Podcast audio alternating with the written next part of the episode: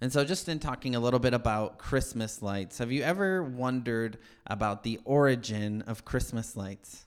Sometimes I get like a question in my head that just comes up, and I have to just go and research it. And so, um, I'll just take you on a little journey with me uh, about what I found out because I was curious about that the other day, particularly after I had a conversation with a friend about just Christmas traditions, and I was like, "What are what are all these related to?" Um, and so, uh, I read the other day uh, that the estimated yearly energy that our country uses for powering Christmas lights is enough to power the country of El Salvador. So that's one of the first things I found out. That's pretty interesting. Right, we use a lot of electricity to power our Christmas lights. One article said that um, that makes up six percent of our nation's electrical load every December. So Christmas lights are a big deal, right? But when did we start using them to celebrate Christmas? Right? So we could start when the light bulb was invented, right? But Christmas lights actually came before the light bulb was invented. See, during the season of Christmas, particularly in Germany, Christians, if they could afford it, they'd light candles and they'd string them around uh, a Christmas tree. And there's this beautiful story about how that started. And it's one of those stories that kind of straddles the line between legend and history. Uh, I was really surprised when I was kind of looking into this that a lot of people credit Martin Luther not just with the start of the Christmas light tradition, but with the the start of bringing an entire Christmas tree into the house to decorate. Of course, we know non-Christian cultures they'd use evergreen branches, uh, but when I looked at the origin of bringing a whole tree itself into your home, lighting it and decorating it, most people point to Martin Luther. And if you don't know who he is, uh, he's the father of the Protestant Reformation. He's uh, the one who, at great risk to himself, called the Catholic Church to account, uh, reintroduced this notion that faith alone in Christ alone is what makes a person right with God. That faith and not works is what uh, our relationship with God is built on. And our church is technically a Protestant church in that tradition, believing those things. And so the story goes that when he was walking home on a winter evening, he was preparing a sermon. And in the brilliance of stars twinkling among the evergreens, he was inspired uh, and had a feeling of just the just awe uh, in seeing the lights and the trees together. And so, to recapture this scene for his family, he put up a tree in the main room of his house and he wired its branches with lighted candles. Uh, one children's book author who wrote a story about this, she had done some research and she shared that he had six kids and that he wanted uh, the evergreen to remind them that when the world was at its bleakest moment, sad, helpless, and covered with the weight of sin, that God sent his son, everlasting life itself, to bring hope in the midst of the dark and the chill. And he wanted the candles to remind them that God sent light into the darkness to lead the Magi to Jesus. And so, flash forward to the 1880s, and by then, enough trees had gone up in flames, right? Putting candles on an evergreen. They learned pretty quickly that that probably wasn't a great idea. I did learn that they didn't leave them lit for a long time. Usually, it was just Christmas Eve. Parents would light them, kids would come down, and then they'd blow them out right away. But still, trees went up in flames and they're looking for another option. Thankfully, the light bulb had just come out, right? And we know those have lit some trees on fire too. But uh, Edward Johnson, who worked with uh, Edison, this is right after Edison patented the light bulb. Uh, he strung together 80 wired lights, red, white, and blue. He put them together around a tree and placed that trunk on a revolving pedestal in his uh, in his parlor, and it was all powered by a generator and he called a reporter to come see, and the rest of that is history, right? The lights drew a crowd. People would just stop and gaze at them, and now they're obviously everywhere, right? But think about how dark the world was before the light bulb. And how marvelous it would be to see these lights during a time when you didn't even have electricity in your home. Right? There's something about lights shining in the darkness. They're a comfort, right? They bring joy, they inspire awe. They they help you to feel like uh, things are going to be okay because you can see what's around you. Right? They break up the bleakness of winter.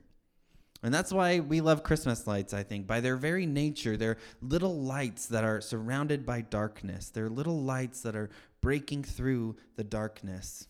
And that's how our passage begins today. It begins with this idea of a light shining in the darkness.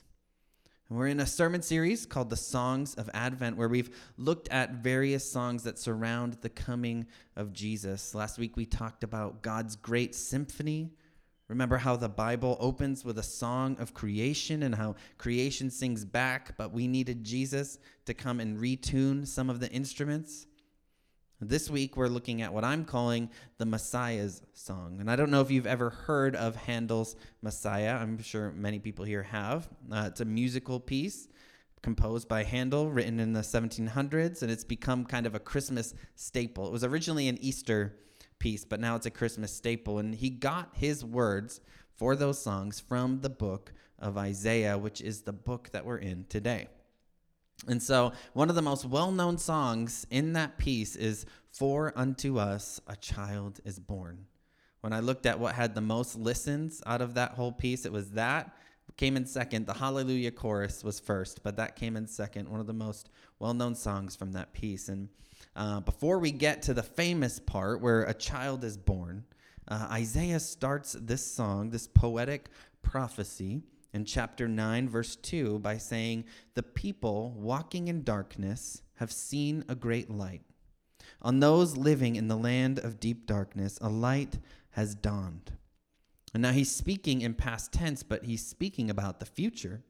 See, these are God's words to ancient Israel for the future, written close to 800 years before Jesus came, during a really dark time.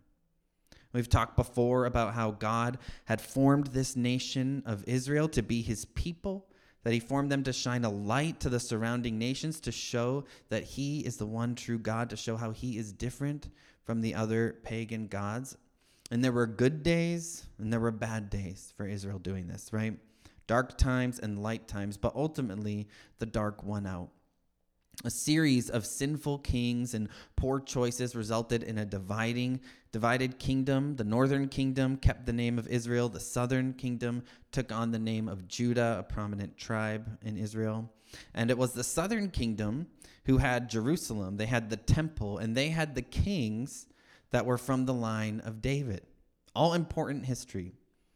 But in both kingdoms, Kings who were supposed to be representatives of the Lord would go off and they'd worship idols, and they'd have as many wives as they had gods. The poor in the nation were being oppressed, the poor in the nation were being cheated.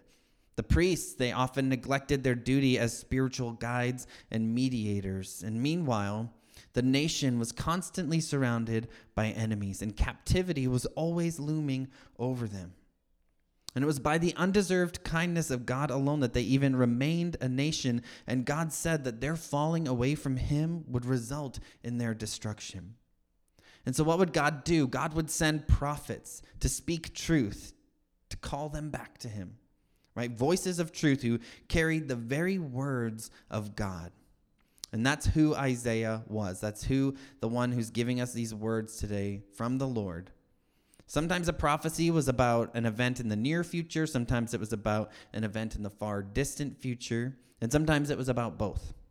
Uh, and it's into this darkness of corrupt kings and struggling citizens that Isaiah says the people walking in darkness have seen a great light. On those living in the land of deep darkness, this land that was supposed to be light, right? But they're living in the land of deep darkness, a light has dawned. This is a promise for the future. It's as good as done because God has said it. So it's spoken in past tense. But what does it mean? Right? Well, in the very broadest sense, it means that God has a plan for the darkness. God has a plan for those living in deep darkness. And that plan is to bring light. He's going to do something about it. And that something isn't dependent upon what Israel does or, or what we do. In fact, despite the darkness that they've brought, God plans to bring light. In chapter 49, Isaiah is going to com- clarify that this light is actually for all nations. That it's not just for Israel, that this light that God is going to send is a universal light. Because it wasn't just dark in Israel. Believe me, there were even darker uh, things happening in the surrounding nations than were happening in Israel. But it wasn't just dark back then either, right? We might have light bulbs now, but that doesn't mean that we are beyond dark times. Right? There's so much to be thankful for. There's so much to celebrate, but there's a lot that we'd like God to change, isn't there? There's a lot of beauty, even just the everyday blessings that we can celebrate, but there's also a lot of horror in the world. There's a lot of pain. There's a lot of loss all around the world. So if we busy ourselves enough, we might just be able to forget it for a little bit, but there's no way to completely avoid it. It's always going to come back. And just recently, even in our own community, I was reading about two accounts. They happened within weeks of each other. Elderly, our elderly neighbors here on Cape Cod walking in the dark and getting hit by a car and killed. I just read one this morning about an 88 year old woman who was missing. She was found sleeping on her neighbor's porch in 40 degree weather. Right? I've seen pictures of those who are experiencing homelessness finding places outside to sleep in the night. So many people in our community who are even being pushed out of our community by the housing crisis. Right? Our own personal losses and struggles, having to say goodbye to people we love, dealing with stacks of bills that we can't pay, presented with problems that are out of our control. We can't fix them. We don't know how things are going to work out. We're dealing with our own personal darkness, right? The darkness in our own hearts or the darkness we ourselves have spread, even if we've tried not to. The things we've said or done that we can't take back, the things we think about before we fall asleep at night, the stuff that elevates our heart rates, and even just a general feeling of dread. Right? None of it actually takes a break at Christmas, does it?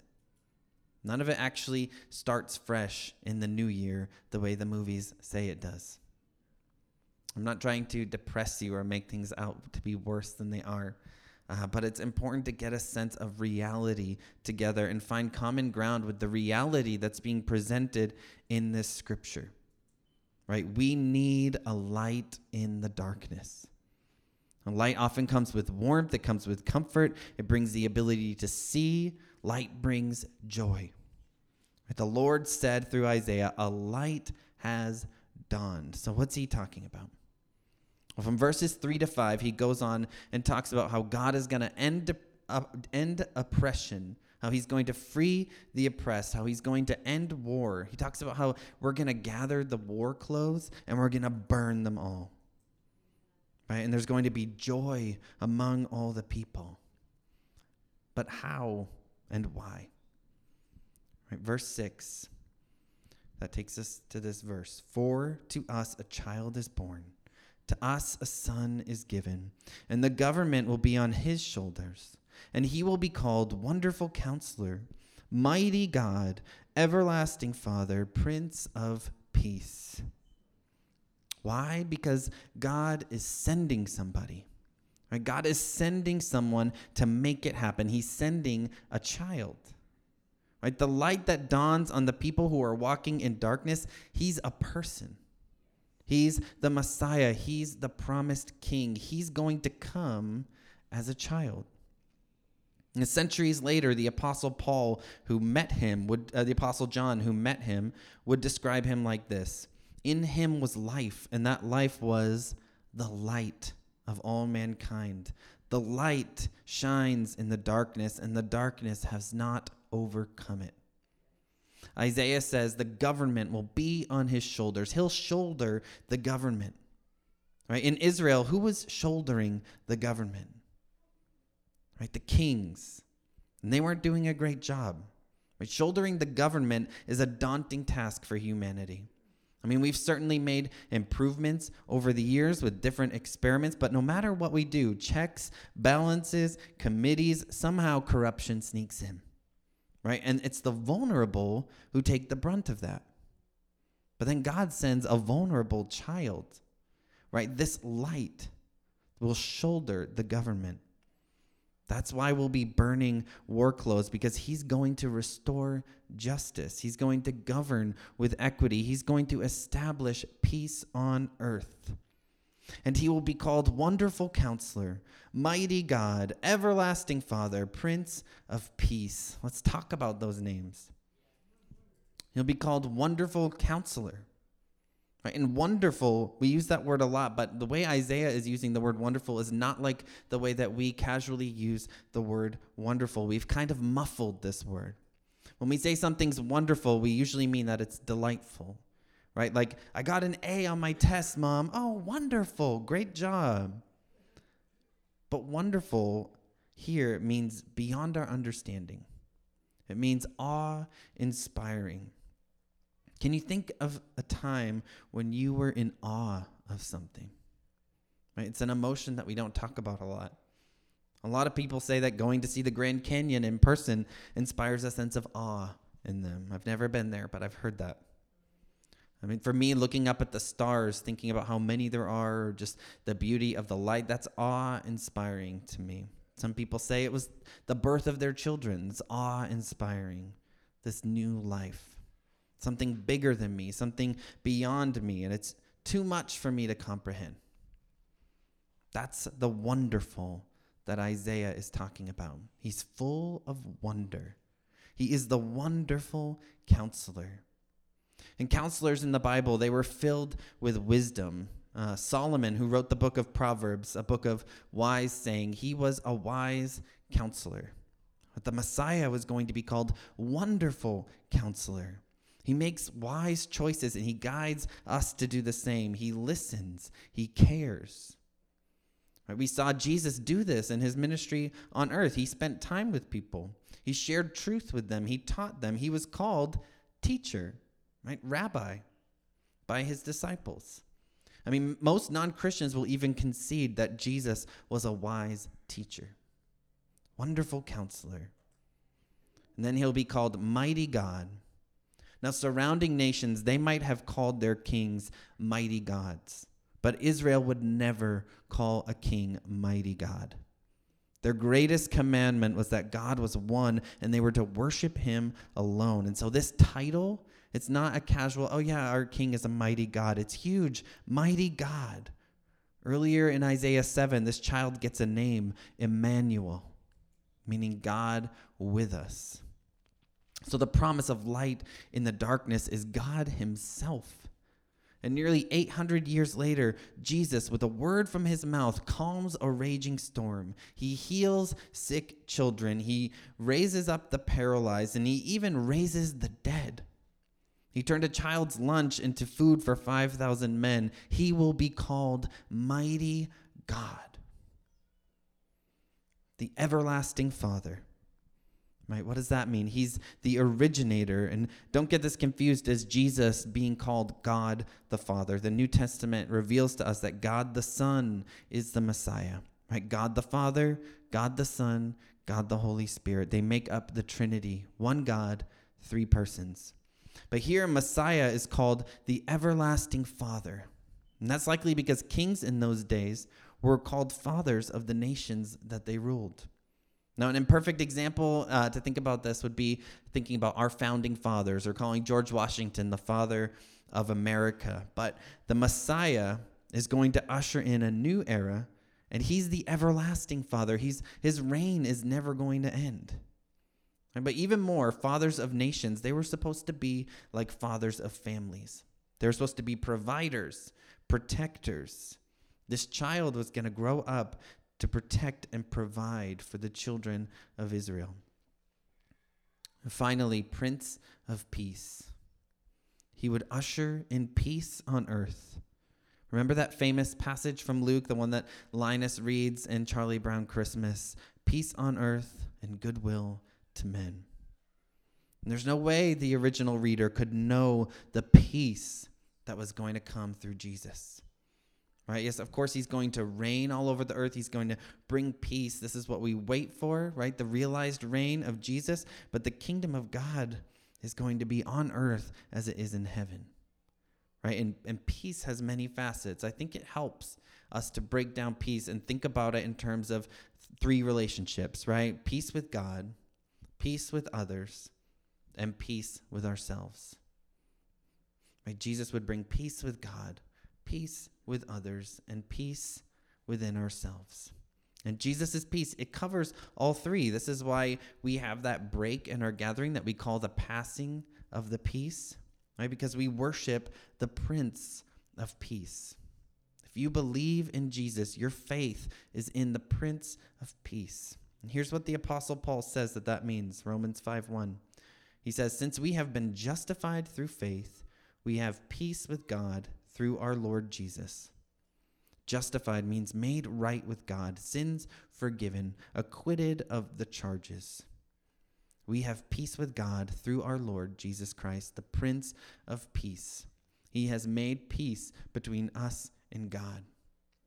In Ephesians 2:14, Paul writes, "He himself is our peace, who has made the two groups one and has destroyed the barrier, the dividing wall of hostility."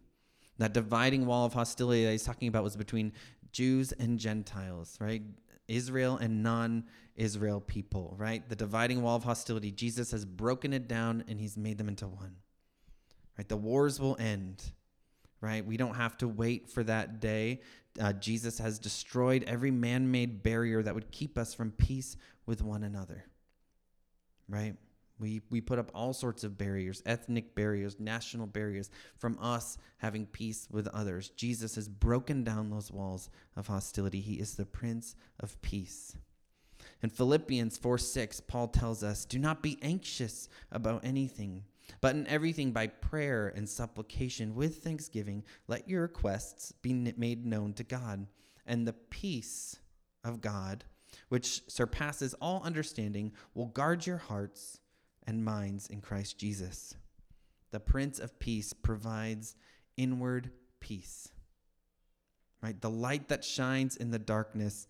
Isaiah just gives us this short song, right? And we have the benefit being on this side of Jesus coming, of looking back, not only on this promise of light, but on the day the light dawned. Right? We have that advantage. We have the advantage of being on the other side of Jesus' birth.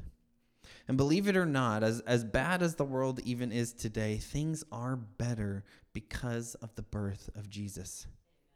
Humanity has done sinful things in the name of Jesus throughout history. That is true. But we can't ignore the unprecedented goodness that has come as well. You and I don't have a grid for an ethic and a world with an ethic that's unaffected by the birth of Jesus. We, we can't even imagine it. Just one small and very clear example. The earliest recorded baptismal pledge, this is from uh, the first century, from uh, a writing called the Didache. It's, it's a church, early church writing what people had to say before they were baptized and introduced into uh, local membership. They would have to recite that they would not murder their children. They would have to recite that they would not leave them out in the cold to die. Right? That sounds like a reasonable request to you and me, right? But that's our privilege, right? It was countercultural in the Roman world right? We don't have time to list the ways that Jesus has used his people to push back the darkness in the world in a unique way since the time of his incarnation, right? We don't have time to talk about all those ways. That's just one little example from the very beginning of the church, right? To be a member of this church, you have to promise that you won't murder your children. That's light shining in the darkness. But that darkness is still here, right? It's kind of like Christmas lights surrounded by the dark, but it's there nonetheless. Think about the people, though, who heard this prophecy at first. Right? They died before it came to fruition. Right? But not without hope if they believed it. Right? God's people waited almost 800 years for this baby to be born. But he came, the light of the world. That's what Jesus called himself in John 8. He didn't come with all the power that people wanted from him. He came in tenderness. Right? If Jesus had come in power and might to rid the world of darkness, who of us would be left? right? Because darkness comes from self centeredness, right? The self centeredness of humanity. You can trace most suffering back to that root. So if Jesus came and eliminated that, who would be left? No, instead, to be a light for those walking in darkness, he himself surrendered to the darkness. Right? The light was born. The light walked the earth, and the light was extinguished by self centered humanity. Right? When Jesus was on the cross in the middle of the day, what happened? The sky went dark for three hours. But when he rose, he rose in glorious light, and he ascended to the throne in heaven. And he had to do that. He had to take our darkness. He had to take our sin. He bore the punishment for our darkness so that we could be bearers of his light. Right now, as his people, we wait again, right? We wait for the day when he's fully going to restore it all. Revelation 21 23 says, On that day, there will be no need for sun. Why? Why would there be no need for sun? Because the glory of the Lord will give it light, and the Lamb, Jesus, will be the lamp a light shining in the darkness, a light that overcomes darkness, and we wait. See, our hope is not just in heaven, it's in the resurrection and the restoration of all things. Heaven is a temporary paradise, but God has promised even more. He's promised a physical resurrection, an embodied eternity. But God makes us wait for things. That's just the way it goes. He makes us wait, and we hate it. But there's comfort in knowing that He does keep His promises, right? That's the glimmer that keeps us going. And we're not just supposed to wait and, and think on how hard times are. We're supposed to be bearers of the light. Jesus says this to his disciples in Matthew 5 14. He says, You are the light of the world. A town built on a hill cannot be hidden.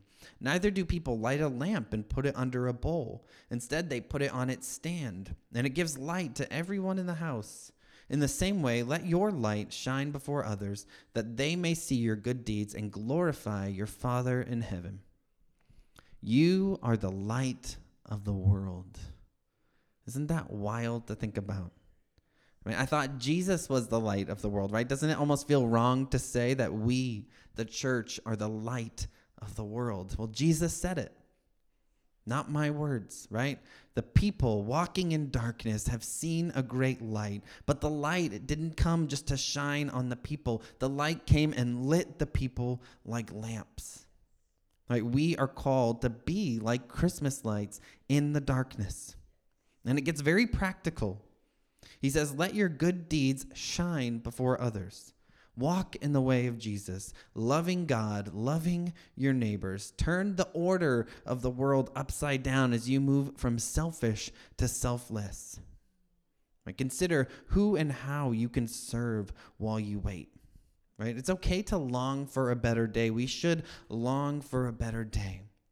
But let's use that longing to connect with others who are in the same boat right? Let's let it spur us on to make today better for somebody as we wait for god's promises. So who around you is ignored?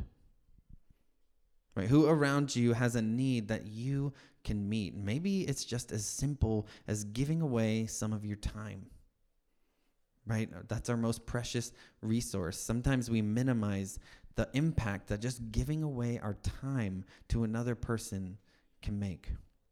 I truly believe that no matter our circumstance, we can serve in some way. Right? That said, maybe this season you're in a hard place. Right? And before doing something, you just need to be reminded of God's love for you. You just need to sit in the goodness of God. You know, kind of like sometimes you come to church and you just need to let the worship music be sung over you, right? And, and not sing. That's okay. Right? We all need reminders of God's presence and his promises. That's why we come here every single Sunday. You know, we don't obviously don't have church bells, but it used to be a thing that churches would ring their bells throughout the day as a reminder to everybody that God was present and as a call to worship Him. Uh, churches have been ringing bells since uh, AD 400, 1600 years. And since we're talking about songs, I wanted to share the story uh, behind one of my favorite Christmas carols. I like it because while it's full of hope, it's honest about pain. And I like the cheery ones too, but we need a space during Christmas to process the hard things too, right? They don't take a break for the holidays. I can vouch for that. Some of the hardest things in my life have happened around the holidays, right? And then they didn't stop just so I could celebrate Christmas. On Christmas in 1863, Henry Wadsworth Longfellow sat down and he penned a poem called I Heard the Bells on Christmas Day. In less than a decade, it was put to music. Uh, you might have heard this song before, but a lot of people don't know the story behind it. See, he was the widowed father of six children, the first child they lost. His wife had died two years before after her dress had caught on fire in a very unfortunate accident. He was so severely burned trying to save her that he had to miss her funeral. His face was so burned that he gave up shaving. That's why he's known for having a long beard. Right after that, a year after that, his son went off to fight for the Union in the Civil War. They were from Cambridge, Mass. His son got deathly ill in the army camp and he recovered and then got shot around Thanksgiving in 1863. And at first, he thought he had been shot in the face, but he learned that he was actually his shoulder that he was almost paralyzed, but he missed being paralyzed by just an inch. It would take six months for him to recover. And so that Christmas, he sat down and he heard the church bells ringing from the churches in Cambridge, and he heard people singing Peace on Earth, that famous Christmas anthem. That's what they did on Christmas. And the sound of that, the sound of that was so dissonant with his own heart and his own pain Maybe you feel that way this Christmas, or, or maybe somebody you know. Right? So, in the midst of a war torn country, a tragic losses of his son nearly dying, he writes this song. And this is a little different than what we normally do, uh, but I want to listen to it and just take a moment to reflect. And maybe it will mean something to you, maybe it's just another song. But before we respond in worship this morning, let's just reflect that waiting for the Lord is hard. Right? If that's not you, it's surely somebody you know who's in pain this Christmas season, right? That said, there's hope. Right? God keeps his promises. The birth of Jesus is what reminds us of that.